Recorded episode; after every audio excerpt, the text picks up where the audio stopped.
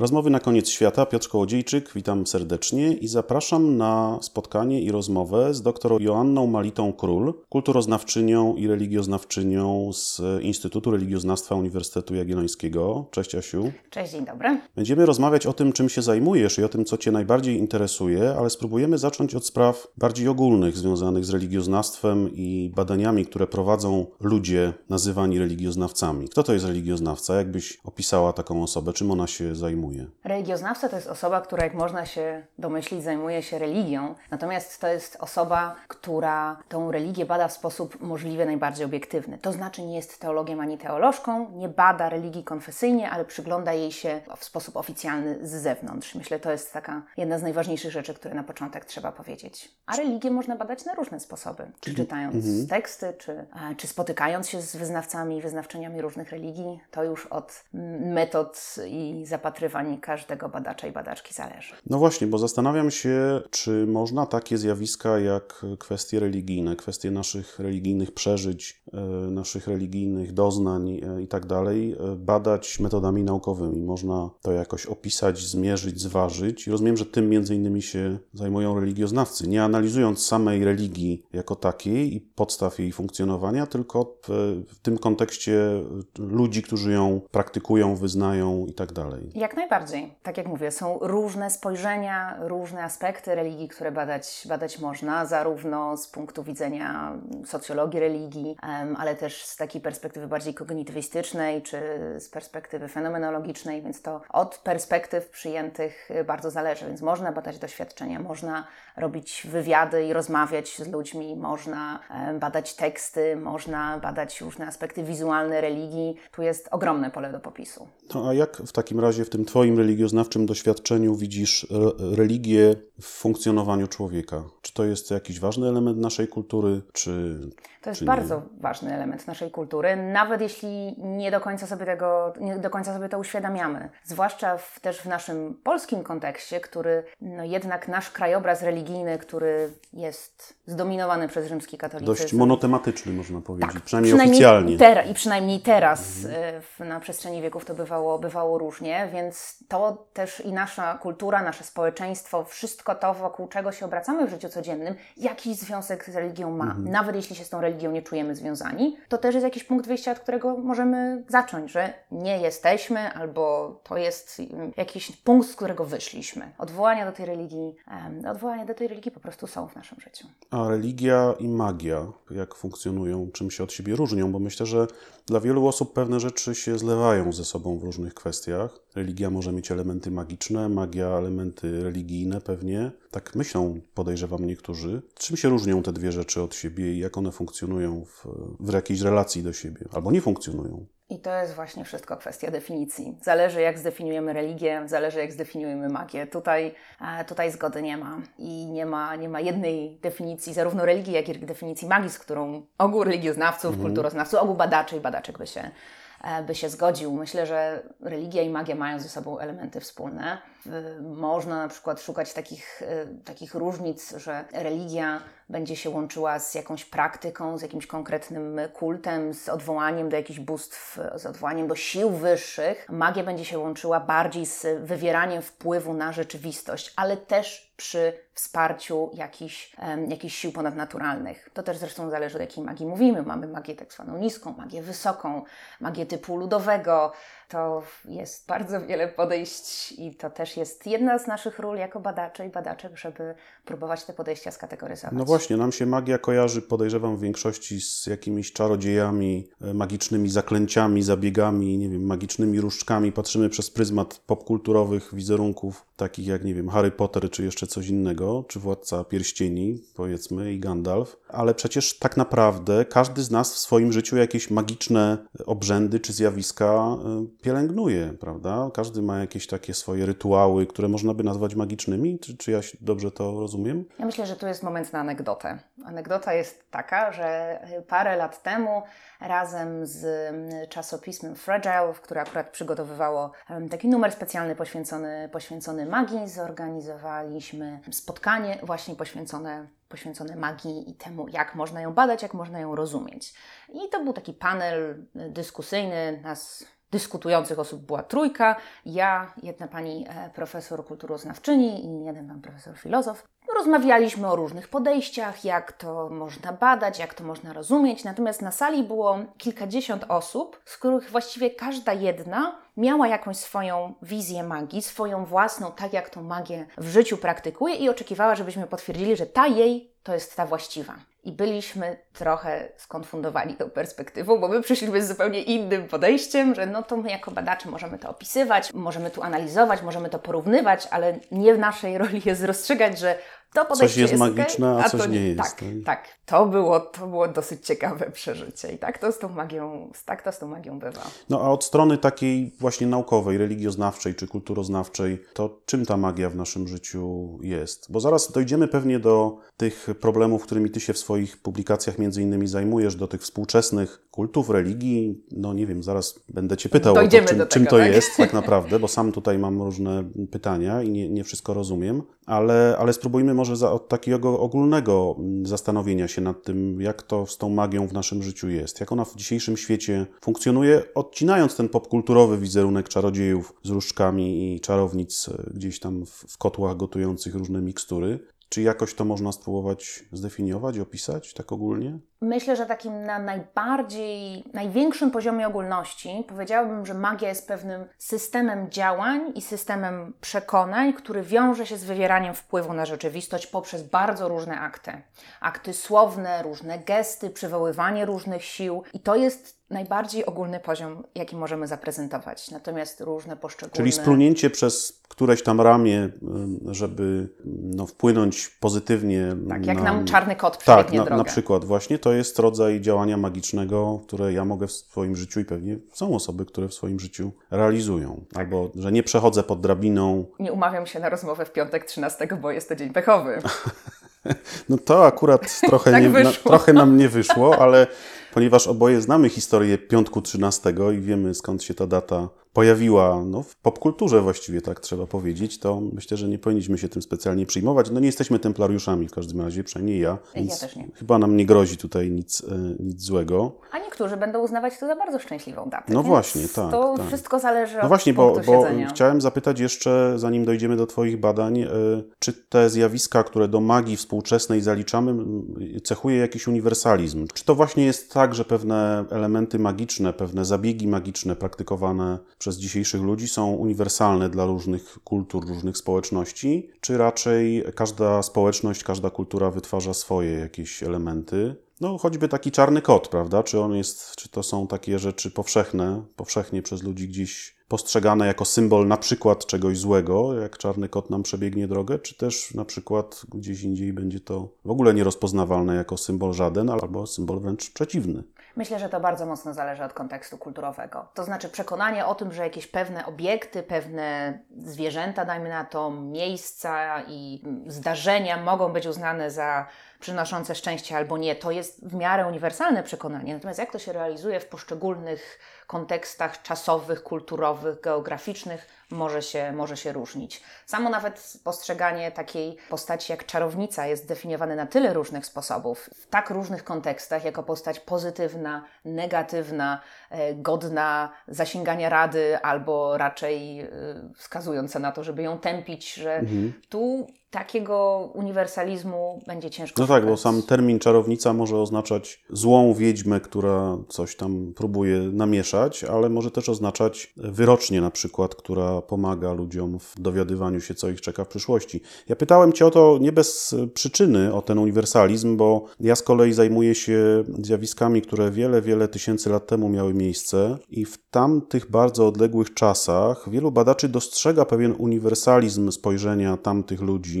na otaczający ich świat i pewne wyzory, które mm, no właśnie prowadziły do konstatacji na temat tego, że coś jest symbolem pozytywnym, a coś jest symbolem negatywnym. Czegoś należy się wystrzegać, a czegoś należy poszukiwać, bo to coś przynosi szczęście i zastanawiam się czasem nad tym, czy to gdzieś przetrwało w nas, o ile ta teoria oczywiście jest słuszna, bo to też jest ciężko potwierdzić, mając ograniczone źródła, czy też yy, właśnie no, nastąpiło takie rozproszenie tych kulturowych wzorów i zjawisk, że one się zupełnie ze sobą nie pokrywają, ale z tego, co mówisz, wynika, że raczej bardzo lokalnie należy na te zjawiska patrzeć. Myślę, że jakaś, jakieś przemieszanie też różnych zjawisk, różnych tendencji następuje, no bo jednak żyjemy w globalnym świecie, Mhm. ale to tym bardziej nie, jest, nie jestem pewna, czy możemy mówić o jakimś uniwersalizmie, w sensie wymieszanie tych różnych symboli dla jednych fortunnych, dla innych niefortunnych, przez jednych przyjmowanych, przez innych odrzucanych. To jest dosyć trudne zagadnienie, ale tym bardziej warto nad nim dyskutować. No właśnie. To spróbujmy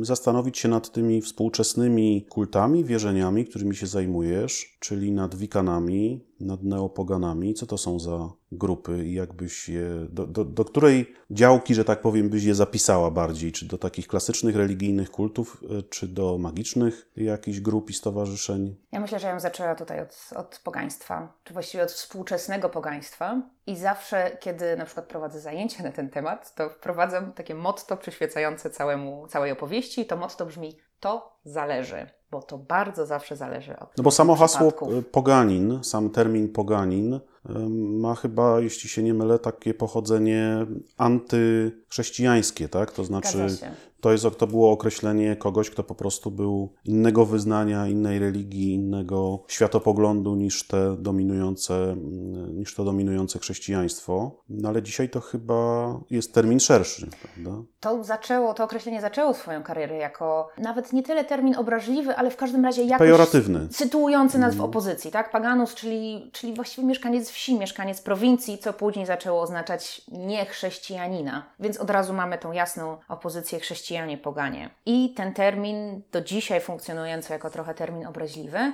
przez niektórych współczesnych pogan został reinterpretowany jako określenie, które właśnie przyjmują za swoje. Kiedy mówimy o współczesnym pogaństwie, mówimy raczej o takim terminie parasolu, który obejmuje naprawdę olbrzymią ilość różnych nurtów, różnych ścieżek pogańskich, różnych religii, które w jakiś sposób bardzo często odwołują się do czasów przedchrześcijańskich, albo reinterpretują jakieś y, dawne kulty na nowo, albo są kompletnie eklektyczne, synkretyczne i powstały w XX wieku, jak, jak właśnie brytyjska Wicca tradycyjna, którą się przede wszystkim zajmuje. To bardzo zależy od ścieżki. Niektórzy, niektóre osoby będą, które się deklarują jako, jako współcześni poganie, będą właśnie z dumą mówić o sobie, tak, jestem poganinem, jestem poganką, więc na przykład nie jestem chrześcijaninem i to też może być dla nich ważne, e, ale inne osoby będą odrzucać ten termin, nie, nie, nie, to jest, to jest w ogóle nie, nie to, czym... Będą traktować to jako rodzaj no, obelgi, tak? Dokładnie. I na przykład będą sobie o sobie mówić jako przedstawiciel konkretnej ścieżki, typu rodzimowierca słowiański, albo druid, albo wiccanin, wiccanka i tak dalej. Czyli do tej grupy neopogan można włożyć różne kulty, tak? Tak. Zresztą samo neopogaństwo, współczesne pogaństwo, to już też jest, też jest nad tym debata. Prawda? Czy dla niektórych znów neo będzie jakimś obraźliwym przedrostkiem? No bo jak to neopogaństwo, jak my kontynuujemy tradycję naszych ojców z czasów przedchrześcijańskich, to my nie jesteśmy neo, tylko jesteśmy poganami tak jak trzeba. Więc nawet w już takim dyskursie naukowym różne terminy są stosowane, czy to w niektórych periodykach jest zalecenie, żeby używać terminu neopogaństwo albo współczesne pogaństwo. Ja akurat obydwa te pojęcia traktuję synonimicznie, jako techniczne terminy, ale znów to zależy od tego, z kim rozmawiamy i kogo zapytamy, więc to są... To kim są dzisiejsi poganie, neopoganie? Mm, To znów jest ciężko powiedzieć y, bardzo szczegółowo, ale pewne ogólne przekonania, które wiążą się ze współczesnym pogaństwem, sprowadzają się do dwóch rzeczy. Pierwsza z nich to jest odwołanie do jakiegoś przedchrześcijańskiego światopoglądu, jakiegoś dawnego, dawnych przekonań, dawnych wierzeń, a drugie silna opozycja do kultów monoteistycznych, przede wszystkim chrześcijaństwa, ale judaizmu i e, islamu także. To, co jest ważne w, w tym kontekście, to to, że zdecydowana większość współczesnych pogan to są poganie w pierwszym pokoleniu. To znaczy wychowani byli w jakimś innym, najczęściej Konwertyci po tak, prostu. tak, konwertyci. Najczęściej chrześcijańskim zapleczu. No i w pewnym momencie życia dochodzą do wniosku, że to nie jest ich droga duchowa i zwracają się na różne sposoby do różnych ścieżek pogańskich. E, To też jest myślę ważne, żeby podkreślić, że my cały czas mówimy jednak o fenomenie zachodnim, czyli Europa, Stany Zjednoczone i inne kraje ewentualnie anglojęzyczne. I w, więc jak odwołujemy się do przeszłości przedchrześcijańskiej, to jest to przeszłość przedchrześcijańskiej Europy. Ale to jest jakaś społeczność zorganizowana, funkcjonująca w obrębie jakichś kościołów czy, czy grup wyznaniowych, które mają swoją strukturę, swoje miejsca spotkań, jakiś taki rodzaj no, schematu, według którego funkcjonują. Może być, ale nie musi. To zależy bardzo od grupy, znów to zależy, i od też regulacji prawnych, jakie mamy w danym, w danym kraju. W Polsce mamy na chwilę obecną pięć związków wyznaniowych, które są kategoryzowane przez Główny Urząd Statystyczny jako pogaństwo, rodzimowierstwo, neopogaństwo, z czego na dobrą sprawę dwa e, są takie z gatunku naprawdę pogańskich i aktywnie działających, więc to, to jest rodzima wiara i rodzimy Kościół Polski, obydwa związane z rodzimowierstwem słowiańskim. To są po prostu konkretne organizacje w myśl prawa polskiego funkcjonujące jako związki wyznaniowe. Natomiast jest też szereg grup nieformalnych, które nie potrzebują albo nie chcą się rejestrować, albo jest ich cały czas za mało, żeby się No tak. zarejestrować, albo przeraża je procedura rejestracji. Więc w innych krajach także część związków będzie zarejestrowana, część nie. Są różne takie organizacje łączące ym, pogan z różnych krajów, jak Międzynarodowa Federacja Pogańska albo Europejski Kongres Religii Etnicznych. Jakieś formy organizacji jak najbardziej są. Mówimy tutaj, jak w tym momencie A jak to liczbowo wygląda? Ile, ile osób e, się identyfikuje z tymi w Polsce? Mam na myśli Polskę. W Polsce myślę, że możemy bezpiecznie mówić o kilkunastu tysiącach przynajmniej. Zobaczymy, co nam przyniesie spis powszechny z zeszłego roku, bo to widać było w tej mojej bańce internetowej, e, w, gdzie ja też mam, e, śledzę dużo różnych stron czy, czy mediów społecznościowych pogańskich. I kiedy był spis powszechny, to było widać dużo wydarzeń, naklejek, czy jak to się ładnie mówi, nakładek na zdjęcia profilowe, że zarejestruj się jako poganin, albo zarejestruj Zachęcających się jako... do tego, żeby tak, taka- zaznaczyć tą Dokładnie. tą Pokażmy, sprawę. ile nasz jest. Poprzedni spis, y, spis powszechny wykazał niecały tysiąc osób, które się jako poganie by deklarowały, no ale to już o metodologii spisów powszechnych mówić tu nie będziemy. Natomiast to jest cały czas społeczność, która rośnie, którą też ciężko jest policzyć, bo nie wszyscy się będą przyznawać na forum publicznym, że są poganami z różnych przyczyn. Ale tak bezpiecznie o kilkunastu tysiącach możemy mówić, jeśli chodzi o Polskę 2022. Jak oni praktykują ten, ten swój poganizm? No, odwołują się, jak mówisz, do, do jakichś słowiańskich, pradawnych słowiańskich wierzeń, ale czy praktykują je, próbują je praktykować w taki sam sposób, jak robili to przedchrześcijańscy Słowianie? Może inaczej zadam to pytanie. Y, Zastanawiam się, na ile jest to zjawisko takie prawdziwie religijne, związane z rzeczywistą wiarą i przekonaniem o pewnym funkcjonowaniu świata w oparciu o jakichś właśnie bogów, jakieś siły, do których należy się modlić i kulty sprawować, a na ile jest to zjawisko takie popkulturowe, takiego trochę, no nie chcę użyć określenia przebierania się za, za Słowian dawnych, ale takiego dość powierzchownego odnoszenia się powiedzmy do tych, do tych wzorów przedchrześcijańskich, które też znamy no, różnie. Nie, nie, nie o wszystkich wiemy wszystko, bo przecież one zostały dość mocno wy, wytępione w pewnym momencie i zatarto bardzo wiele różnych ścieżek i szlaków. I nie mamy źródeł. I nie prawda? mamy źródeł pisanych, więc nie, niewiele wiemy na ten temat. E, Więc zastanawiam się, na ile jest to zjawisko takiego trochę, takiej trochę mody popkulturowej, a na ile jest to zjawisko rzeczywistego odwoływania się do, do pewnych religijnych systemów. I, w- I w związku z tym też, jak jest praktykowane przez tych, którzy ewentualnie no, w taki prawdziwy sposób e, wyznają ten, ten, te systemy religijne. No, na ile jest to prawdziwe oddanie, a na ile moda popkulturowa, to też jest trochę ciężko zmierzyć. No, ale to by pokazało na przykład właśnie praktyka, czyli to, ile osób e, bierze udział w określonych e, rytuałach, e, w jaki sposób je praktykują. To zdecydowanie Mhm. jest dużo takich osób, które właśnie organizują rytuały zgodnie z cyklem pewnym, pewnych konkretnych świąt. To zależy od, od ścieżki, bo jak już mówimy o rodzimowiercach słowiańskich, których w Polsce jest najwięcej, to jest zdecydowanie dominująca grupa, jeśli chodzi o, o polskich pogan, to oni faktycznie odwołują się do tego przedchrześcijańskiego światopoglądu, do bóstw takich jak Perun, jak Weles, jak Swarug, jak Mokosz, Dziewanna i tak dalej, i tak.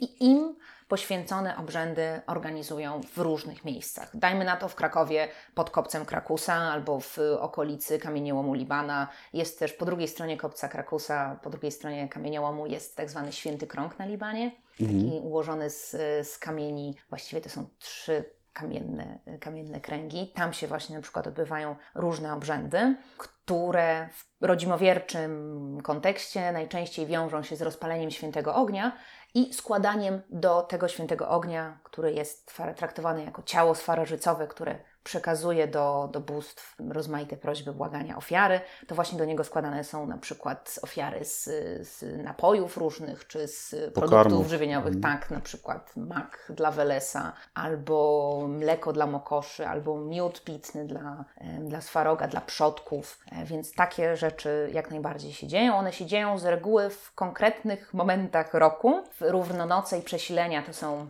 te momenty astronomiczne, które współcześni poganie i to bardzo różnych ścieżek ścieżek traktują jako, jako wyjątkowe.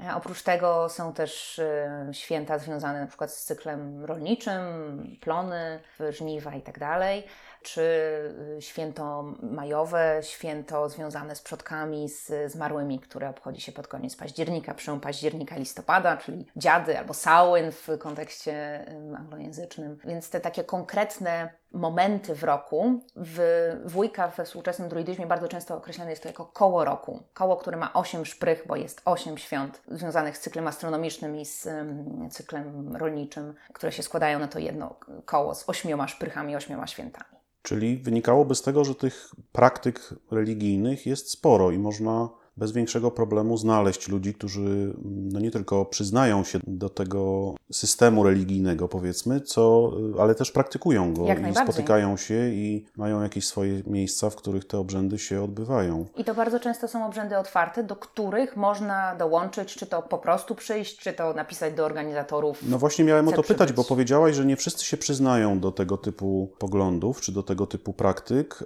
No właśnie, dlaczego nie wszyscy się przyznają? Czego się, czy się boją czegoś, czy czy to jest na tyle hermetyczne środowisko, że ciężko jest znaleźć, nawet jeśli ktoś się interesuje i chciałby się czegoś dowiedzieć, to ciężko będzie mu znaleźć tego typu e, osoby i tego typu miejsca, gdzie można spotkać tych ludzi? Ja Z czego to wynika? Czy to jest może jakaś relacja do tej chrześcijańskiej relacja... większości, która negatywnie może oceniać, jak ktoś powie w towarzystwie, no jestem poganinem, prawda, czy też rodzimowiercą?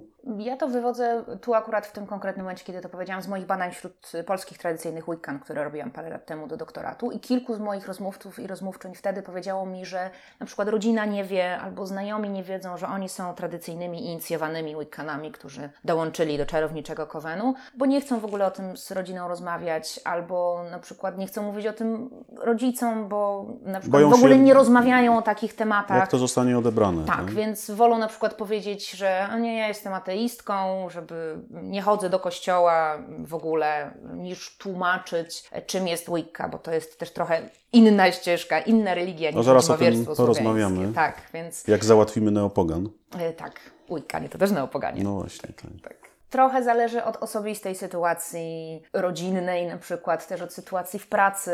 To różnie, różnie bywa. Niektórzy właśnie będą mieli bardzo mocną potrzebę, żeby prezentować się jako współcześni pogani, pokazywać światu. Tak, ta, to, i... takie przykłady znamy i, i pewnie tak. każdy z nas takie osoby spotkał. E, no ale właśnie raczej zaciekawiło mnie to w drugą stronę, ten ewentualny strach. No i to, czy, czy to jest środowisko hermetyczne, czy, czy, czy raczej łatwo dostępne i otwierające się, zapraszające do udziału, no choćby w tych e, rytuałach, o których wspominałaś, czy też no, jest to jakiś rodzaj wtajemniczenia, które wymaga tego, żeby przejść jakąś przygotowawczą ścieżkę, zanim się do, do, dołączy do właśnie do jakiegoś rytuału, czy do jakichś już oficjalnych spotkań? To zależy od grupy, bo na, na przykład już idąc naszym krakowskim przykładem jest co najmniej kilka grup w Krakowie, na przykład gromad rodzimowierczych, do których po prostu można przyjść, czasem nawet bez zapowiedzi, że halo, halo, czy mogę.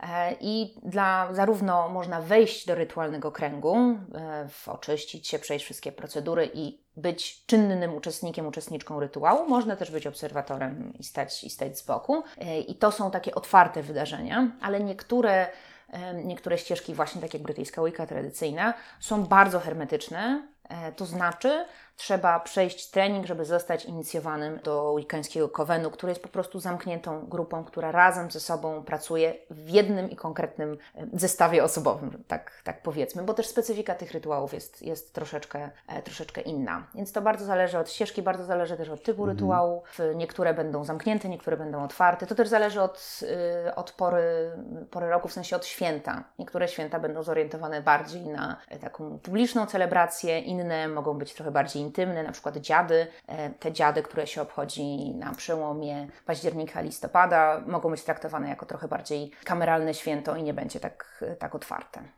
Przejdźmy w takim razie do Wiccan, czy Wikan, czy Wiccan, jak właściwie powinno się mówić. Mówisz Wicanie, więc Ja rozumiem, mówię że... Wicanie, ale to że- jest tylko jedna z opcji. Rozumiem. E, Tak. No, ale jest to nazwa wywodząca się z języka angielskiego, jeśli, jeśli dobrze się orientuję. Tak. I cała ta tradycja, cała ta, ta grupa, mm, no właśnie religijna, chyba tak można powiedzieć, e, gdzieś z kręgu e, takiego anglosaskiego się wywodzi, prawda? Mówi się o Wicca, że to jest jedyna religia, jaką e, Brytania, jaką Anglia dała światu i faktycznie coś Czy ona tym jest związana z, albo ma jakieś korzenie w jakichś także przedchrześcijańskich kultach, zwyczajach i wierzeniach, które w tamtej części świata funkcjonowały przed pojawieniem się chrześcijaństwa, czy nie, czy zupełnie nie? Dzisiaj teraz już się na to aż tak nie patrzy. W sensie Wicca, taką jaką znamy dzisiaj, powstała i została przekazana światu mniej więcej w latach 50. y, ubiegłego wieku. Jeden człowiek jest za to odpowiedzialny, Gerald Gardner, który jeszcze przed II wojną światową miał być inicjowany do takiego zgromadzenia czarownic w New Forest na południowym zachodzie Anglii.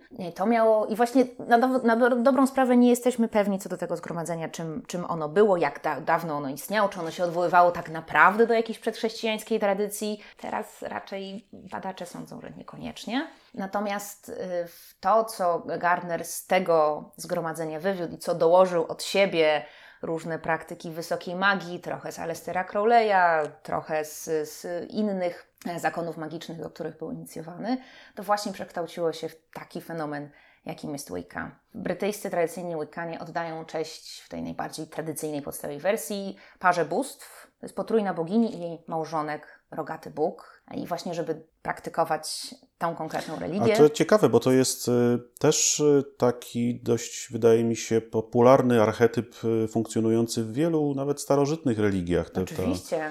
Boska para gdzieś tam stojąca u szczytu e, te, tego, tego boskiego zgromadzenia, no w cudzysłowie, reprezentująca często jakieś opozycyjne siły. Akurat w wujkańskim przypadku to są, y, w wujkańskiej literaturze czytamy nawet, że nie jest to opozycyjna para, tylko komplementarna. Oni pełnią różne funkcje, ale istnieć bez siebie nie mogą. I faktycznie istnieje bardzo dużo odwołań do właśnie takich czasów antycznych, w sensie, że wujkańskie bóstwa to są te czczone w czasach wręcz i prehistorycznych, odwołania do tej idei Wielkiej Matki. Czyli to- są jednak jakieś konotacje Tak, ale to raczej konotacje, powiedziałabym, nie- wymyślone. tak? bezpośredniej kontynuacji. I to też jest w ogóle przedmiotem dyskusji wśród Wiccan.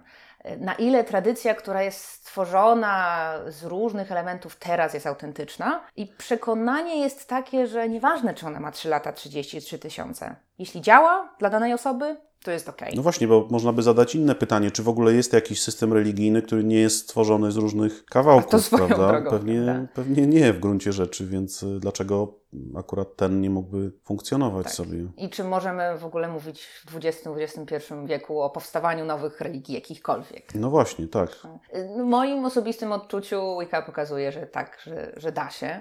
Natomiast to jest bardzo subiektywnie odbierana religia. A kto to są Wiccanie? Czym oni się zajmują w sensie tych praktyk religijnych? Jak oni postrzegają świat? Mówiłaś o tej parze boskiej, Tak. która jest, jak rozumiem, w centrum ich wierzeń, ale oprócz tego, jak ten świat postrzegają i jak praktykują przede wszystkim tą, tą swoją religię? Często w wikańskim kontekście mówi się właśnie o takim micie koła roku, e, czyli micie tych, e, tych świąt, o których już, już mówiłam. I to jest cała opowieść, która wiąże się z historią życia tej boskiej pary i ze zmianami w przyrodzie. W ogóle zmiany w przyrodzie, obserwowanie zmian w świecie natury jest bardzo ważne i bycie blisko natury i odprawianie świąt. To chyba w ogóle jest cecha tych kultów Tak, dla współczesnych pogan wszystkich. Pogańskich, prawda? Tak, tak, zdecydowanie. A ten mit koła roku y, zaczyna się w prześlenie zimowe, w Jul, kiedy bogini wydaje na świat nowego młodego boga. Oni się ponownie łączą jako boska para e, w, w równonoc wiosenną, świętują swoje małżeństwo w, na Beltane na początku maja. E, kiedy przychodzi prześlenie, prześlenie letnie, Bóg jest tym najbardziej triumfującym momencie. On jest powiązany ze słońcem, no więc wtedy jest najdłuższy dzień, najdłu- najkrótsza noc. Bóg triumfuje. Bogini w międzyczasie już zdążyła zejść z nim w ciążę i niesie pod sercem jego syna. E, Później Bóg decyduje się poświęcić dla swoich wyznawców na Lamas, na Lunasa, czyli na święto związane ze żniwami na początku sierpnia. I Hmm, Dostrzegam tu pewne podobieństwa. Prawda, tak, tak. To wszystko już trochę było. I kiedy Bóg w kol, podczas kolejnych świąt odchodzi już z tego świata, odchodzi do podziemi, bogini już zaawansowanej ciąży też przechodzi do świata podziemnego, właśnie na święto Samhain, na to święto związane ze zmarłymi. E, I przychodzi czas zimy, ten w- straszny czas, kiedy noce są długie, a y, dni krótkie. I przychodzi czas przesilenia zimowego, kiedy jest nadzieja na nowe, nowe słońce, nowe światło, kiedy bogini po raz kolejny wydaje na świat swojego boskiego syna, który stanie się jej małżonkiem. I to jest ten cykliczny mit koła, który nieustannie się kręci i do którego są bardzo często dostosowane rytuały właśnie z poszczególnymi wydarzeniami życia boskiej pary. E, Można je w jakiś sposób na przykład odwzorowywać, można je przeżywać, e, odtwarzać w rytuałach. W Wicca też jest ważne to w tej najbardziej tradycyjnej wersji. Tych e, nurtów Wicca też jest dosyć sporo. Natomiast dla, dla Wiccan też jest bardzo ważne mistyczne spotkanie z boskością. Dlatego też te mm, koweny są zamknięte, te najbardziej tradycyjne, złożone z niewielkiej liczby członków, że w takim zamkniętym gronie, pod przysięgą milczenia i wielkiej tajemnicy odbywa się mistyczne spotkanie z boskością. Więc teoretycznie wszystko to, co się dzieje na zamkniętym wikańskim rytuale, nie powinniśmy o tym zbyt wiele wiedzieć, jeśli nie jesteśmy inicjowani. Ale w wikańskiej literaturze trochę poczytać można. No to jak te rytuały wikańskie wyglądają? Podobnie jak w przypadku rodzimowierców, o których opowiadałaś? Czy... Zasadniczo wszystkie pogańskie rytuały mają pewien wspólny rdzeń i to jest taka dosyć prosta struktura. To znaczy, po pierwsze, otwarcie świętej przestrzeni, po drugie, pewne działania w tej świętej przestrzeni, a po trzecie, zamknięcie tej świętej przestrzeni. Więc to jest dosyć uniwersalny przepis w ogóle na rytuał. Natomiast to, co się w ramach tej świętej przestrzeni, w ramach rytualnego kręgu, to też jest w miarę uniwersalna rzecz dla, dla bardzo wielu pogan, że stoi się w kręgu, ten krąg się razem, razem tworzy. To jest taki nasz bezpieczny bąbelek, w którym mogą się, mogą się dziać rytuały. W, w tym bąbelku czarownicy, współcześni Wykanie, wzniecają moc, żeby ją później skierować w, jakiś, w ramach jakichś działań magicznych, żeby, żeby wszła w świat i działała. I w tym rytualnym kręgu można na przykład wezwać y, bogów, y, zaprosić ich do, do tego rytualnego kręgu. Można ofiarować im rozmaite, rozmaite rzeczy, szereg różnych Czyli ofiary takie jak w przypadku rodzimowierców, na przykład z pokarmów, To też tutaj się zdarzają? Czy... najczęściej w Wicca mm, jest, y, jeśli chodzi o jakiś napój czy pożywienie, które w tym rytuale ma, ma swoje miejsce, to najczęściej jest wino w rytualnym kielichu i y, ciasteczka albo jakiś, jakiś, jakiś rodzaj pieczywa, którymi dzielą się. Hmm, też mi to coś przypomina. Prawda? Tak, to też nie wzięło się znikąd. Także wiele znanych nam wątków y, w, w wielu współczesnych religiach się pojawia. Ale myślę, że to w tych neopogańskich e, kultach, o których opowiadałaś, e, trzeba chyba zwrócić uwagę na ten dość jednak różniący je od e, chociażby chrześcijańskich e, wyznań stosunek do przyrody, prawda? Do, do świata. No po pierwsze znacznie bardziej otwarty i, i taki współdzielący pewne doświadczenia, no choćby przez to, że określone rytuały odbywają się w jakichś warunkach terenowych, że tak powiem, E, ale też chyba większy szacunek, prawda, do, do, do świata przyrody. Chyba, że się mylę, nie, to wyprowadź Nie, mnie to z jest błędu. bardzo ale- słuszna intuicja. Zwłaszcza, że to jest też rzecz warta podkreślenia. No Zdecydowana. bo, no bo w chrześcijaństwie człowiek jest panem świata, tak? tak. I Czynią sobie generalnie ma prawo robić, co mu się żywnie podoba, w mniejszym lub większym stopniu. E, No a tutaj No w najbardziej tej stereotypowej opozycji i to też często w narracjach pogańskich można spotkać, że chrześcijanie czynią sobie ziemię poddaną, już mniejsze tam u świętego Franciszka i duchowość Tak, właśnie tak. jego śladem. Jasne, no, w mniejszym i większym stopniu, bo A są poganie są w naturze zanurzeni i to w ogóle bardzo często słychać w narracjach konwersyjnych, czyli w opowieściach, dlaczego ktoś stał się poganinem. Ja to też w swoich badaniach często, często słyszę i, i spotykam się z taką opowieścią, że a, jako dziecko zawsze lubiłam siedzieć w lesie i dużo bardziej czułam się duchowo spełniona w Czyli lesie niż w potrzeba bliskości Dokładnie. natury. Tak? Tak. Poza tym, jeśli mówimy o, y, bo to jest też myślę ważne, współczesne pogańskie religie to są najczęściej religie politeistyczne. I to są religie, które uznają zarówno boską męskość, jak i boską kobiecość.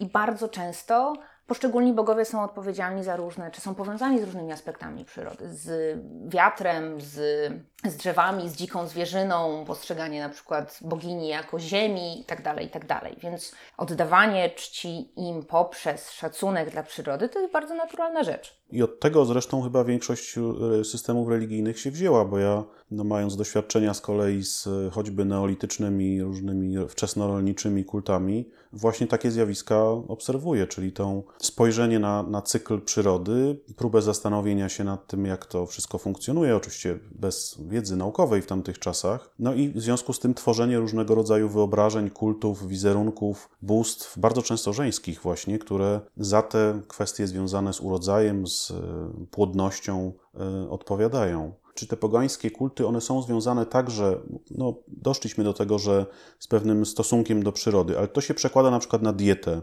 którą oni stosują, że są wegetarianami albo weganami. Czy ta rytualność pokarmu, który pojawia się choćby jako element ofiary, wpływa też na, i ten ich stosunek do przyrody wpływa też na przykład na ich sposób życia, no takiego codziennego, prawda, dietę. Mhm, To tak bywa dalej. bardzo różnie. To bardzo zależy od osób. Nie spotkałam się z takimi konkretnymi Nie jest to zasada, zalece- tak, Nie jest to, tak. Chcesz że być wickaninem, musisz być na przykład wegetarianinem, tak? U Wicca w ogóle jest dużo takich, znaczy jest bardzo mało zaleceń na poziomie absolutnym, tak, Mhm. tak właściwie. E, Natomiast e, nie ma tutaj jakichś konkretnych reguł. Są i tacy, i tacy. Dla niektórych właśnie to, że są poganami, są rodzimowiercami, wiccanami, druidami i tak dalej, będzie się wiązało z byciem weganinem, weganką, czy z byciem aktywistą. Ja znam kilku pogan aktywistów i to takich już bardzo mocno Walczących zaangażowanych. o- tak, A tak. co, o prawa zwierząt? I o prawa zwierząt, i o przeciwdziałanie kryzysowi klimatycznemu, i o y, niewycinanie przyrody, o, o parki narodowe itd., itd. Więc dla niektórych to też jest ym, też działanie dla społeczności, też jest Rodzaj realizacji tych swoich Dokładnie. e, religijnych e, poglądów. Napisałaś książkę o polskich Wiccanach, to opowiedz o niej trochę i o, nich przede wszystkim. Kim oni są, ilu ich jest, jak działają, jak do nich dotarłaś w ogóle, bo to jest dla mnie ciekawe pytanie. Wszystko jest w internecie. Jak taką grupę? No tak, tak, ale, ale no, mówiłaś sama, że to nie, nie, nie wszystkie te grupy są tak otwarte, żeby od razu zostać wtajemniczonym w różne sprawy. No to, to jest różnica. Co innego jest być wtajemniczonym, a co innego po prostu porozmawiać. Więc Aha. to też, są, też są różne, różne rzeczy. E, Ta moja książka Polscy Łikanie, Studium Religii Przeżywanej to jest owoc mojego doktoratu i, i prac, które, i badań, które ja prowadziłam właśnie, właśnie do mojej pracy doktorskiej, która polegała przede wszystkim na tym, żeby rozmawiać z polskimi Wikanami. I właśnie śmieję się, że wszystko jest w internecie i ja ich też znalazłam w internecie, także w, szukając różnych wikańskich stron, wtedy jeszcze wikańskich forów, teraz już tak przede wszystkim się wszystko dzieje na mediach społecznościowych. Pisałam maila pod tytułem Dzień dobry, jestem doktorantką, piszę tu taką, a nie inną pracę, chciałabym porozmawiać, czy mogę. I odzew był bardzo pozytywny. Właściwie na przestrzeni tych wszystkich lat dwie osoby nie bardzo chciały ze mną rozmawiać z uwagi na to, cytuję, że zdecydowały się zostać ukrytymi dziećmi bogini. Koniec cytatu. E, Natomiast ja najczęściej kontaktowałam się z jakąś jedną osobą, która była na przykład autorem, autorką strony, albo I ona cię i wprowadzała ona jakby po prostu do, dawała mi namiary do, do- do kolejnych. kolejnych. Klasyczna metoda kuli śnieżnej. To najczęściej byli arcykapłani bądź- arcykapłanki, czyli tacy może liderzy tych zgromadzeń. Czyli jest jakaś struktura, tak? Jakaś, jakaś hierarchia. Jest. No na poziomie deklaratywnym to nie jest taka bardzo hierarchiczna struktura. Z reguły jest tak, że na czele kowenu stoi arcykapłanka, pomaga jej arcykapłan, to oni są tymi osobami, które organizują rytuały, które zajmują się na przykład też szkoleniem nowych członków, żeby dopuścić ich w ogóle do tego zgromadzenia. Natomiast na poziomie deklaracji to nie jest żadna władza absolutna. To różnie bywa, natomiast raczej bardzo duża, jeśli możemy mówić o jakiejś hierarchii, to też hierarchii wywołającej z doświadczenia. Brytyjskiej Wicca tradycyjnej mamy trzy stopnie inicjacji, trzy stopnie wtajemniczenia, więc jeśli ktoś praktykuje 20 lat i ma ten trzeci stopień, to automatycznie ma więcej doświadczenia niż ktoś, kto dopiero tydzień temu został inicjowany. Ale y, raczej mówi się, i to jest ważne w przypadku Wicca, że wszyscy są inicjowani do kapłaństwa i wszyscy są kapłanami. To jest wyjątkowe dla Wicca. Inne pogańskie religie bardzo często mają jakieś dedykowane osoby, które prowadzą obrzędy, na przykład żercy w, w, w rodzimowierstwie słowiańskim. To jest jedna osoba, która cały, cały obrzęd prowadzi. Może mieć jakichś pomocników, nie musi, to, to znów bardzo zależy. No i oni cię tak dopuścili do wszystkich swoich tajemnic, czy, czy spotkałaś się w pewnym momencie z jakimś, Nie, ja z jakąś barierą? parę razy, ja też oczywiście mówiłam za każdym razem, że ja wiem, że tu jest przysięga milczenia i że są rzeczy, o których rozmawiać nie możemy. I faktycznie kilka razy, jak zadałam jakieś pytanie, to usłyszałam odpowiedzi, a to już jest. To już jest przysięga milczenia, już nie mogę. Ale kilka razy spotkałam się też z, z, już nawet po wywiadzie, a tak się miło rozmawiało, że chyba ci powiedziałam za powiem, dużo, tak? albo to ci powiem to. Ale też jest tutaj taki zabieg, z którym też y, się spotkałam, że w Wicca oprócz tego, że nie mówi się pewnych rzeczy, które dzieją się w kręgu, bardzo wielka tajemnica zasadza się na tym misterium spotkania z bogami, którego jeśli się nie przeżyje, no to mm, nie, nie przeżyje się samemu, no to ciężko o nim w jakikolwiek sposób opowiedzieć, no bo tak jak w ogóle w mistycznych spotkaniach z bożkością w jakiejkolwiek religii, słowa nas zawodzą. To po Tak prostu jest. język nas tutaj ogranicza. To bardzo ciekawy temat i zaraz do niego wrócę, bo mam jedno pytanie dotyczące ale, tych spraw, ale jeszcze przy, przy Wikanach Mhm. Bym chwilę został. Ilu ich jest w Polsce? Czy oni są właśnie podzieleni na jakieś grupy lokalne na przykład, czy też działają jakoś wspólnie? Jak ta społeczność w Polsce wygląda w świetle Twoich badań i W Twojej książki? tych moich badań, to też było parę lat temu, to było kilkadziesiąt osób. Ja na potrzeby A, tej czyli mojej... bardzo mała grupka w, Tak. w gruncie y, rzeczy. Znaczy kilkadziesiąt osób inicjowanych. Przyznających się Przyznających się, które oficjalnie, są. E, może być ich dużo więcej, a się nie, nie, nie przyznają na forum publicznym. Oczywiście funkcjonuje też. To w przypadku, myślę, każdej, każdej ścieżki. Duże grono osób zainteresowanych, które może niekoniecznie od razu będą się inicjować, albo niekoniecznie będą dołączać do jakiegoś, jakiejś grupy, jakiejś nawet czy gromady, czy jakiejkolwiek em, wspólnoty pogańskiej, tylko po prostu czasem przyjdą na rytuał, bo są zainteresowani, albo są osobami samotnie praktykującymi. To też jest duża część pogan, które praktykują same i nie potrzebują do tego żadnej grupy. Natomiast w czasie moich badań to było kilkadziesiąt osób. Teraz zakładam, że w myśl tendencji wzrostowej jest ich dużo, dużo więcej. Ale i tak jest to grupa pewnie stosunkowo nieliczna, choćby Tak. w porównaniu z rodzimowiercami. Zdecydowanie, zdecydowanie. Natomiast y, nawet na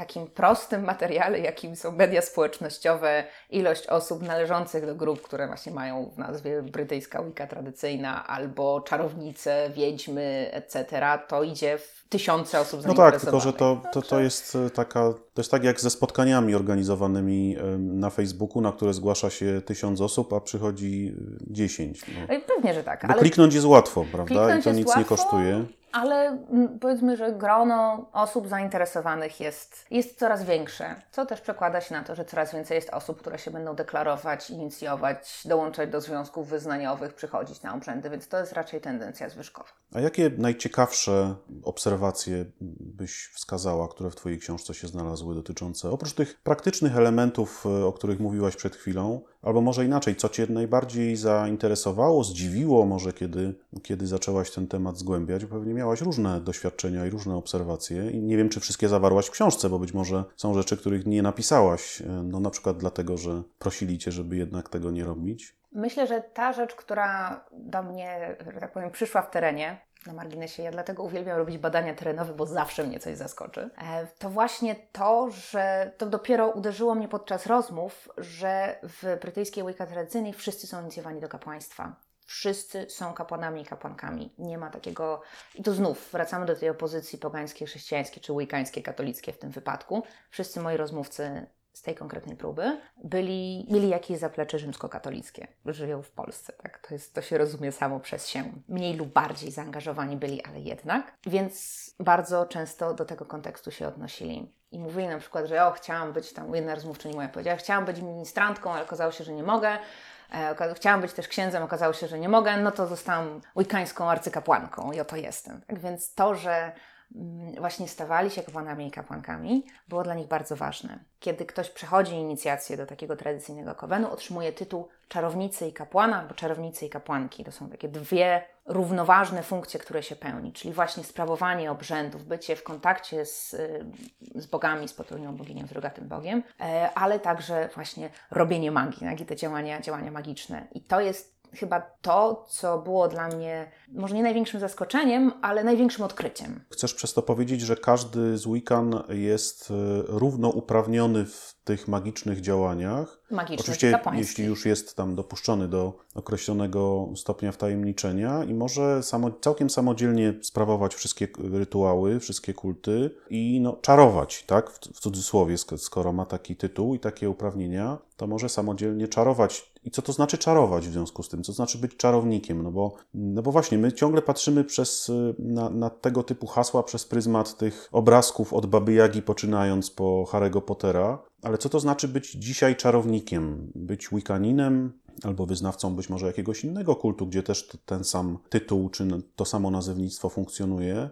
Co to znaczy? Czy ja myślę, że jeszcze tylko doprecyzuję, że w tych, jeśli chodzi o bycie kapłanem i kapłanką, to raczej jest tak, że wszyscy w ramach tego tradycyjnego kowenu w trakcie rytuału mają jakieś role. One się mogą zmieniać w zależności na, na święto, natomiast to nie jest tak, że tylko jest jedna osoba, która tylko prowadzi ceremonię, a wszyscy tam coś odpowiadają. Nie, każdy powinien mieć aktywną rolę. I w trakcie tych rytuałów może być właśnie miejsce na pracę magiczną, na jakieś działanie celem zmienienia, zmiany naszej rzeczywistości. W tym wikańskim kontekście najczęściej odbywa się to tak, że trzeba sprecyzować jakąś intencję precyzja jest tu bardzo ważna. Jak powiemy, chcę stracić kilka kilo, to możemy stracić rękę, tak? Więc raczej chodzi o dokładne mm, sformułowanie tak, tego, co jest nam potrzebne. W detalach, o co nam chodzi. W detalach tak? albo może albo nie precyzowanie aż tak bardzo, czyli nie chcę znaleźć taką pracę, tylko chcę znaleźć pracę, która mi odpowiada. Albo chcę znaleźć yy, wiem, idealne miejsce do mieszkania i tak Czyli dalej, albo tak trzeba zostać na bardzo dużym poziomie ogólności, albo zejść na bardzo precyzyjny i detaliczny opis, tak, żeby nie popełnić błędu. Precyzja mhm. intencji jest ważna. Ważne jest też przekonanie o tym, że, że to zadziała i to przekonanie jest naprawdę bardzo, bardzo ważne.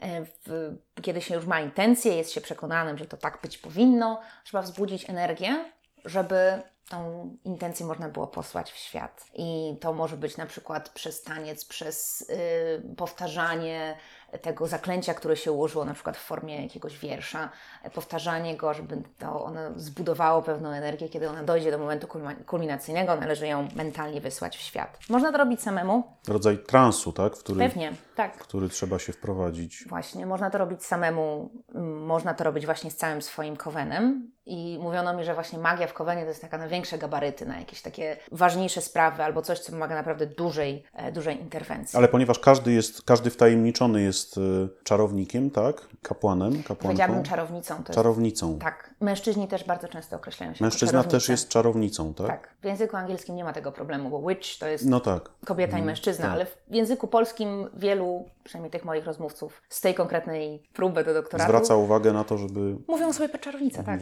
Będąc czarownicą, mhm. mogę swoje sprawy załatwiać samodzielnie, prowadzić tego typu działalność, odprawiać rytuały samodzielnie, nie, nie potrzebuję do tego grupy. Czy w tej Bryty... Chyba, że dotyczy to spraw, jak powiedziałaś, grubych, że tak powiem, poważnych, to wtedy tak. W tej tradycyjnej wersji Wicca właśnie jest religią bardzo mocno wspólnotową. To znaczy spotykamy się, żeby świętować razem w tej konkretnej grupie, w tym konkretnym kowenie. To są bardzo często ludzie, którzy są bardzo ze sobą blisko w, w relacjach towarzyskich i dzięki tej bliskości mogą zbudować też y, po prostu wspólnotę w kręgu i w, dzięki temu łatwiej jest im do tego rytualnego kręgu wchodzić. Y, ale co się dzieje w kręgu to jedno, a jakaś osobista praktyka to, to myślę drugie. Czy chcesz posłuchać historii o tym, jak brytyjskie czarownice odparły Hitlera? No pewnie. Bo to jest jeden z co ciekawszych przykładów operacji magicznej. Przynajmniej tak, jak to podaje Gardner. Czyli twórca Tak, twórca, tak? przynajmniej ten, który, który Wicca objawił światu.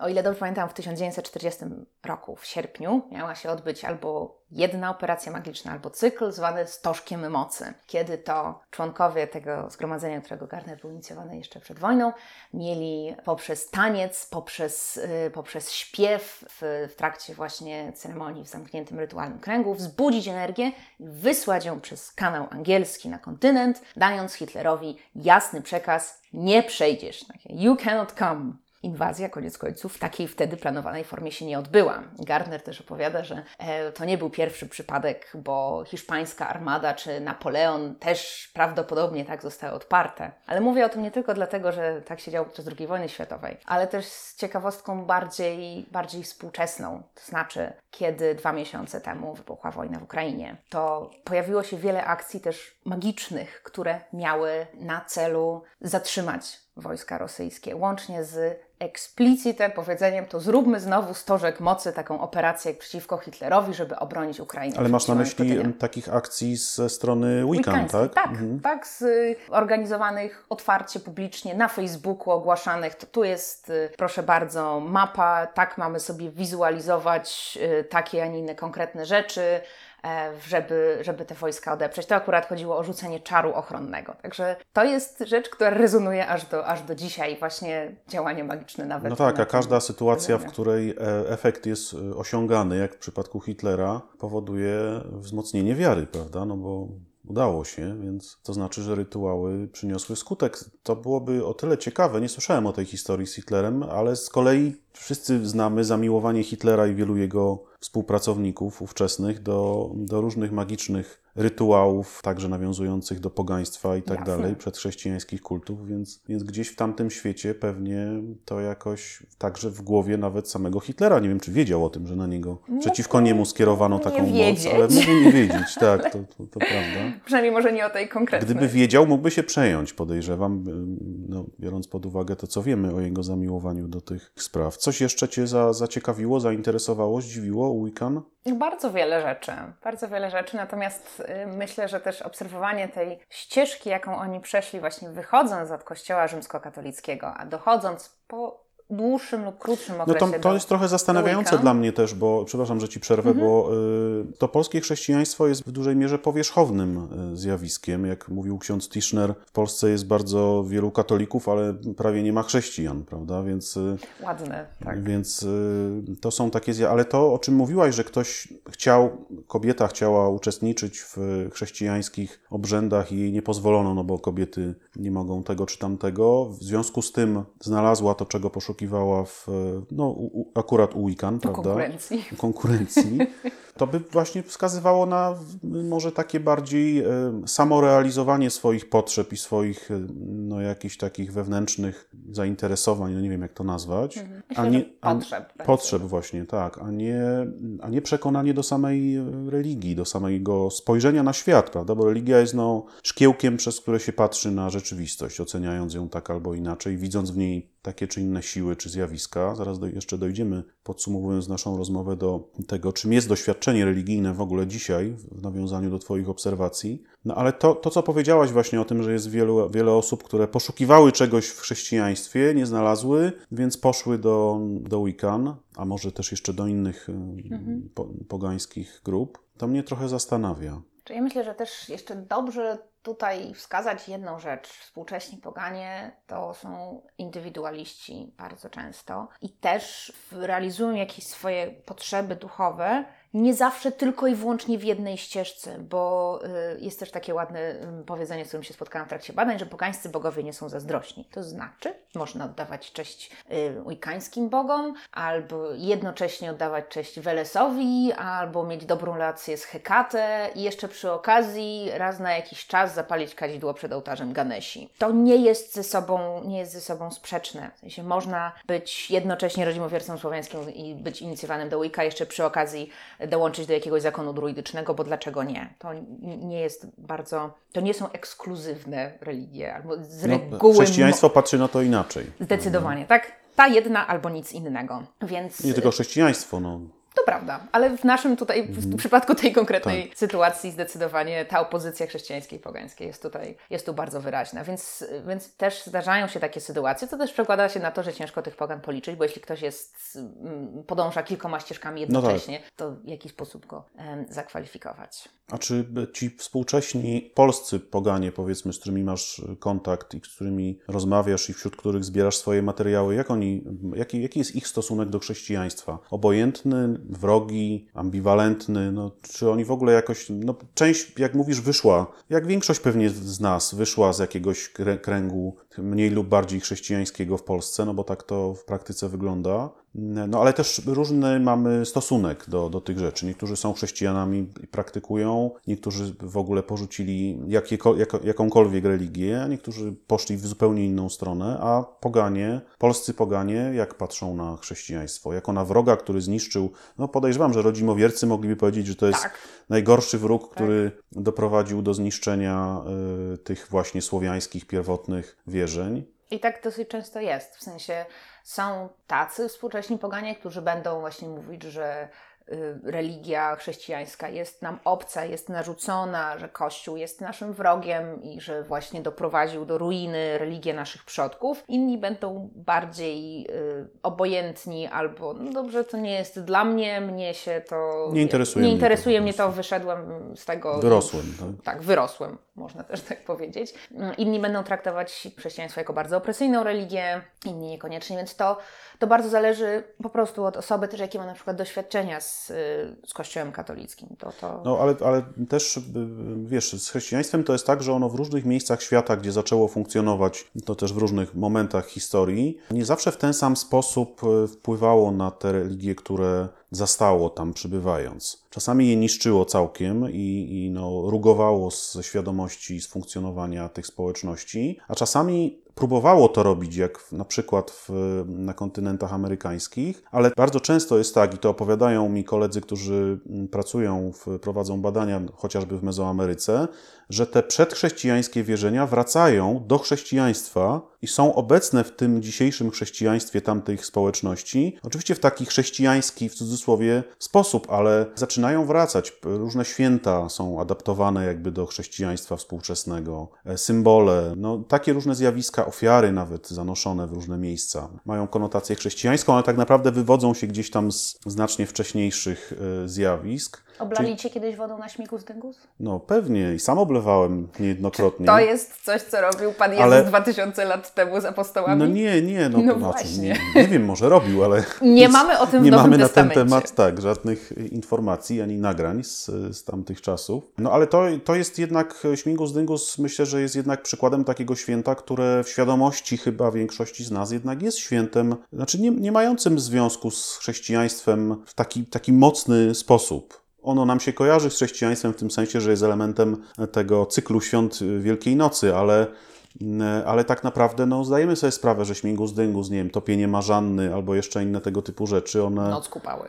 Noc kupały, one nie mają związku z chrześcijaństwem w gruncie rzeczy. Nie są w każdym razie tak wtłoczone w chrześcijaństwo, jak w wielu miejscach świata te, w tych społecznościach, czy afrykańskich, czy właśnie amerykańskich, te wierzenia związane na przykład ze śmiercią, no, słynne święto świę, świętej śmierci, prawda, w, gdzieś tam w Meksyku i tak dalej, więc y, tego typu zjawiska mnie zastanawiają. Sama powiedziałaś i, y, i, i zorientowałem się ja, słuchając Ciebie, że w tych wikańskich e, różnych zjawiskach jest tych chrześcijańskich elementów w cudzysłowie chrześcijańskich albo uniwersalnych jakichś elementów sporo. I teraz zastanawiam się, gdzie to sprzężenie zwrotne jest. Chrześcijaństwo raczej tak łatwo nie absorbuje rzeczy z zewnątrz. E, powiedziałaś, że bogowie Wiccan, bogowie neopogan e, nie są zazdrośni, można właściwie dowolnie manewrować sobie tymi swoimi działaniami religijnymi. Chrześcijaństwie teoretycznie nie można, no bo to już jest rodzaj wykroczenia poza system i rodzaj grzechu ciężkiego, prawda?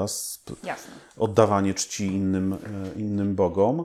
No ale z drugiej strony chrześcijaństwo jest też zlepkiem różnego rodzaju zjawisk, rytuałów, świąt. Kultu świętych. Tak, kultów świętych i Kultu tak dalej. świętych miejsc. Tak jest, dokładnie, więc, więc e, zastanawiam się, jak to sprzężenie zwrotne wygląda i stąd też było moje pytanie o stosunek pogan do, do chrześcijaństwa. chrześcijaństwa. Może jeszcze z drugiej strony. Bardzo często wśród współczesnych pogan panuje takie przekonanie, że wiele obrzędów chrześcijańskich, wiele miejsc, wiele, e, wiele postaci zostało przez chrześcijaństwo przyjętych, zasymilowanych. Właśnie rozmaite tradycje świąteczne są jako, jako taki przykład podawane. Śmigus Denius albo mm, nie wiem, y, święcenie pisanek i tak dalej, i tak dalej, jako uniwersalnego Tak. symbolu życia.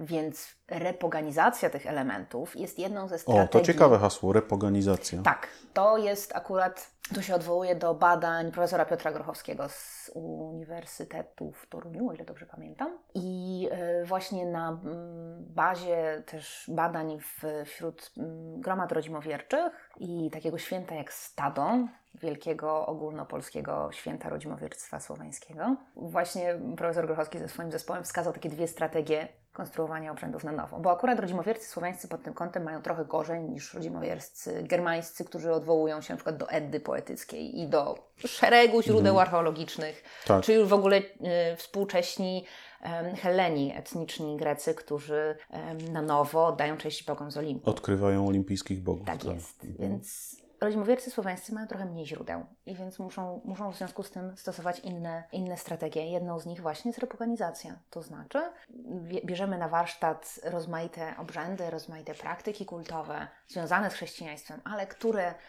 na przykład zostały opisane w jeszcze w XIX-XX wiecznych źródłach etnograficznych i nadawanie im na nowo pogańskiego brzmienia. Na przykład przerabianie kolęd, podstawianie tam imion bóstw słowiańskich zamiast Pana Jezusa.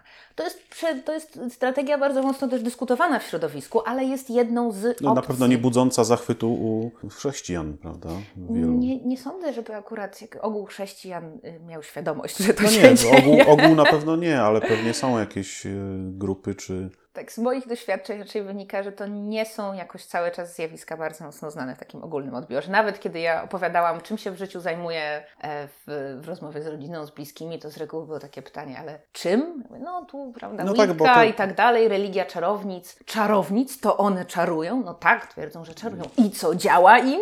Także to No była tak. z reguły rozmowa, którą odbywałam. Ale no, z tego, co mówiłaś, te grupy nie są ciągle bardzo liczne. No, nawet biorąc pod uwagę to rodzimowierstwo kilkunastotysięczne, tak? Jeśli dobrze pamiętam. Tak. Ostrożnie szacując, tego Tak, może to być wiele więcej. ale- ciągle nie są to grupy bardzo liczne, bardzo rozsiane pewnie też po całej Polsce, więc, więc y, lokalnie to nie są grupy, które by były bardzo widoczne. No, przy okazji jakichś właśnie świąt czy tego typu wydarzeń, które skupiają przedstawicieli tych kultów, y, no to wtedy może gdzieś tam są widoczni, ale tak to na co dzień pewnie nie jest tak łatwo zobaczyć w praktyce tego typu zjawiska, zwłaszcza jeśli się ich nie szuka specjalnie. Spróbujmy podsumować tą naszą rozmowę, wracając do takiego stwierdzenia, które wypowiedziałaś chwilę temu, dotyczącego przeżycia religijnego. Mówiłaś o Wikanach, że mają ten swój element funkcjonowania w postaci doświadczenia mistycznego, no i że jeśli się tego nie przeżyje, to się nie, nie wie o co chodzi, nie rozumie się tego. Czym dzisiaj jest doświadczenie mistyczne, religijne, tak patrząc ogólnie na, na świat? Kiedyś Rudolf Otto chyba 100 lat temu mniej więcej napisał, że jak ktoś gór nie widział, to nie wie i nie, nie, nie stanął przed majestatem gór, to nie wie, co to znaczy do, doświadczenie y, właśnie no, mistyczności, prawda, jakiegoś, jakiejś takiej siły niezwykłej. Jak byś to spróbowała dzisiaj opisać, to doświadczenie, biorąc też pod uwagę te twoje spotkania z poganami? I ja się tutaj odwołam do teorii, bo teoria jest tutaj, bardzo dobrze mnie wspiera w tym momencie. Jest taki paradygmat, y, w ramach którego ja się podczas swoich badań poruszam, nazywa się religia przeżywana, lived religion, który też coraz częściej jest w badaniach religii podnoszony, który patrzy na to, jak ludzie na takim codziennym, indywidualnym poziomie realizują swoje potrzeby duchowe, co robią, e, jakie praktyki kultowe są dla nich ważne, czemu nadają znaczenie jako duchowej praktyce, czy właśnie to będą rytuały, czy pielęgnowanie ogródka, czy No właśnie, bo przecież Y, każdy czy może taniec, mieć swój tak. sposób na. i patrzenie na ten indywidualny poziom, który niekoniecznie musi stać w opozycji do jakiejś instytucji albo do jakiejś większej organizacji religijnej, jest właśnie w religii przeżywanej w tym paradygmacie najważniejszy. Dla danej osoby to, że uważa się za chrześcijanina, ale przy okazji wierzy w reinkarnację, co akurat jest dosyć. yy, co, co się zdarza, też nawet i w polskim kontekście, jak pokazują badania, to na poziomie indywidualnym niekoniecznie musi być sprzeczne. Będzie spójne dla danej, danej osoby, nawet jeśli zewnętrzny obserwator powiedziałby, ale zaraz. To albo chrześcijaństwo, albo reinkarnacja. No myślę, że dość powszechna jest e, sytuacja bycia chrześcijaninem, a jednocześnie praktykowania różnych magicznych zabiegów, nawet tych najprostszych, od których zaczęliśmy, typu plucie przez któreś tam ramię albo posypywanie solą, co jest w gruncie rzeczy w sprzeczności całkowitej z chrześcijaństwem, które odrzuca tego typu magiczne zabiegi. Odrzuca, może nie odrzuca magię i, e, i zabiegi magiczne jako nieprawdziwe, tylko jako niewłaściwe. W sensie, No okej, właśnie. to jest, ale nie wolno tego robić. No właśnie, tak. W sensie nie wiara, tylko żeby... No ale przecież wiele, wiele, no tak jak mówisz, wiele osób praktykuje różne tego typu, łączy po prostu te różne rzeczy i one nie są, powiedziałaś,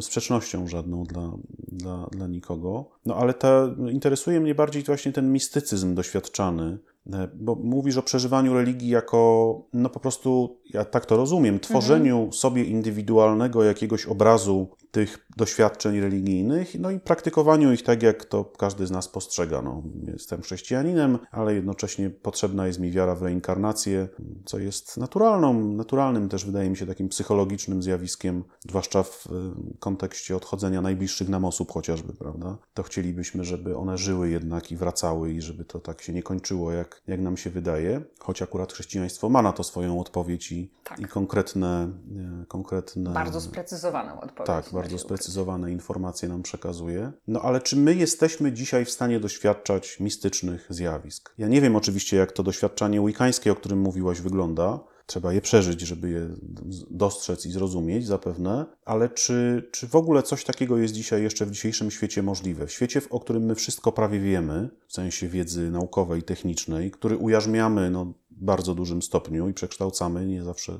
w sposób prawidłowy, to jak to jest, prawda? Kiedyś człowiek stawał przed rozgwieżdżonym niebem i czuł to mistyczne doświadczenie, bo jedyny sposób, w jaki mógł sobie wytłumaczyć to niebo, to było myślenie właśnie magiczne, religijne, kultowe, dostrzeganie tam zjawisk nadprzyrodzonych i tak dalej. Dzisiaj, kiedy stajemy przed rozgwieżdżonym niebem, no to mamy wiedzę odpowiednią, która nam mówi, co tam jest. Czy w związku z tym w ogóle takie doświadczenie mistyczne jest możliwe, tak naprawdę, według Ciebie dzisiaj z Twoich obserwacji? Ja myślę, że to trzeba właśnie podejść do tego trochę drugiej strony, że może właśnie dlatego, że już wszystko wiemy o świecie, że mamy wiedzę naukową, że, że potrafimy nazwać każdą jedną z gwiazd na niebie, to może właśnie to także budzi tą potrzebę tego mistycznego doświadczenia, mistycznego spotkania z boskością. W sensie trochę odejście, może trochę wyjście poza ten nawias ztechnicyzowanego, konsumpcyjnego społeczeństwa, które funkcjonuje tak, jak wiemy, że funkcjonuje, i być może powrót do czegoś, co było dawniej, czy do jakiejś, powrót do jakiejś projekcji tego, co uważamy, że było dawniej, bo to też jest zupełnie, zupełnie osobna dyskusja. Więc może właśnie dlatego, że współczesny świat tak wygląda, bardzo wiele osób decyduje się na to, żeby, żeby pójść taką mistyczną albo szerzej, pójść właśnie taką pogańską ścieżką. I może tutaj jeszcze na koniec cytat, jeszcze, który mi jeden przyszedł do głowy z jednej z rozmów moich e, z y, współczesnymi poganami. Akurat to była rozmowa z, z Wikanką, która mi powiedziała, że moje doświadczenie w kręgu jest takie, że kiedy pukam, to ktoś po tej drugiej stronie odpowiada. Rozumiem. Dla niej to działało i dla niej to było bardzo ważne. Czy badając te zjawiska, no choćby te, o których w książce swojej pisałaś, byłaś na zewnątrz, czy próbowałaś brać udział w tych e, kwestiach? Jaką perspektywę badawczą przyjęłaś? Zewnętrznego obserwatora, czy uczestnika? Zdecydowanie, znaczy może inaczej. Nie inicjowałam się do żadnego z wikańskich kowenów w Polsce w trakcie badań, bo to też zamykałoby mi w pewien sposób perspektywę. Zakładam, że gdybym była członkinią jednego kowenu, to inne może nie byłyby tak chętne, żeby No ja wiem, ale wiesz, są antropolodzy, którzy uważają, że jak się nie uczestniczy w czymś, to, to się nie osiągnie Jasne. tego pełnego poziomu. Można obserwować z zewnątrz, ale potem i tak trzeba wejść do środka, żeby doświadczyć tego i żeby ta wiedza była no, jak najpełniejsza. Ja brałam udział we wszystkich w tych wydarzeniach, w których mogłam brać udział jako nieinicjowana osoba. W otwartych Mhm. rytuałach, w zewnętrznych jakichś konferencjach, zlotach, spotkaniach, więc e, jako zewnętrzna ale jednak na tyle zaangażowana, na ile to było, to było możliwe.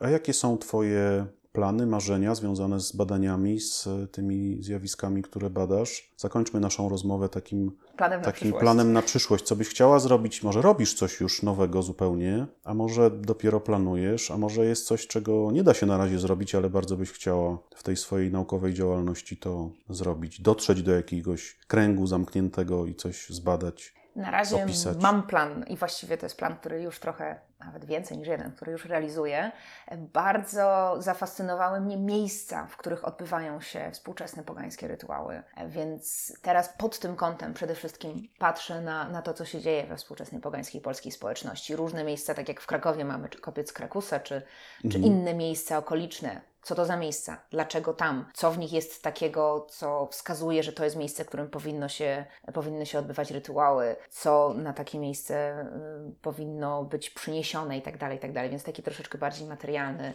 materialny aspekt. Więc to jest jednym, jedną, jedna rzecz, która się dzieje. I druga rzecz, która zaczęła się dziać właściwie dosłownie wczoraj, czy osoby, które deklarują się jako Wiccanie czy czarownice w Polsce, mają potrzebę odwoływania się do wierzeń rodzimych, do wierzeń słowiańskich. Bo jak mamy Wicca jako religię jednakowoż brytyjską, Mhm.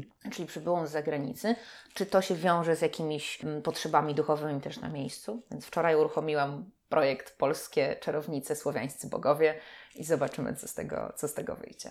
No brzmi ciekawie rzeczywiście. E, Też zastanawiam się nad tym, czy nie, chociaż być może były takie badania, nie, nie wiem, jak w ogóle funkcjonuje pojęcie czarownicy w polskim społecze... czarownicy, czarownika w polskim społeczeństwie, czy tylko właśnie na takim poziomie bajkowym i myślę, że nie, bo pewnie jest też wiele takich, choćby w społecznościach lokalnych, gdzieś ludowe, różne zwyczaje związane z różnymi szeptuchami, czy takimi właśnie no, osobami, które No, mag- jakieś... tak, magia typu ludowego to jedno, Tak.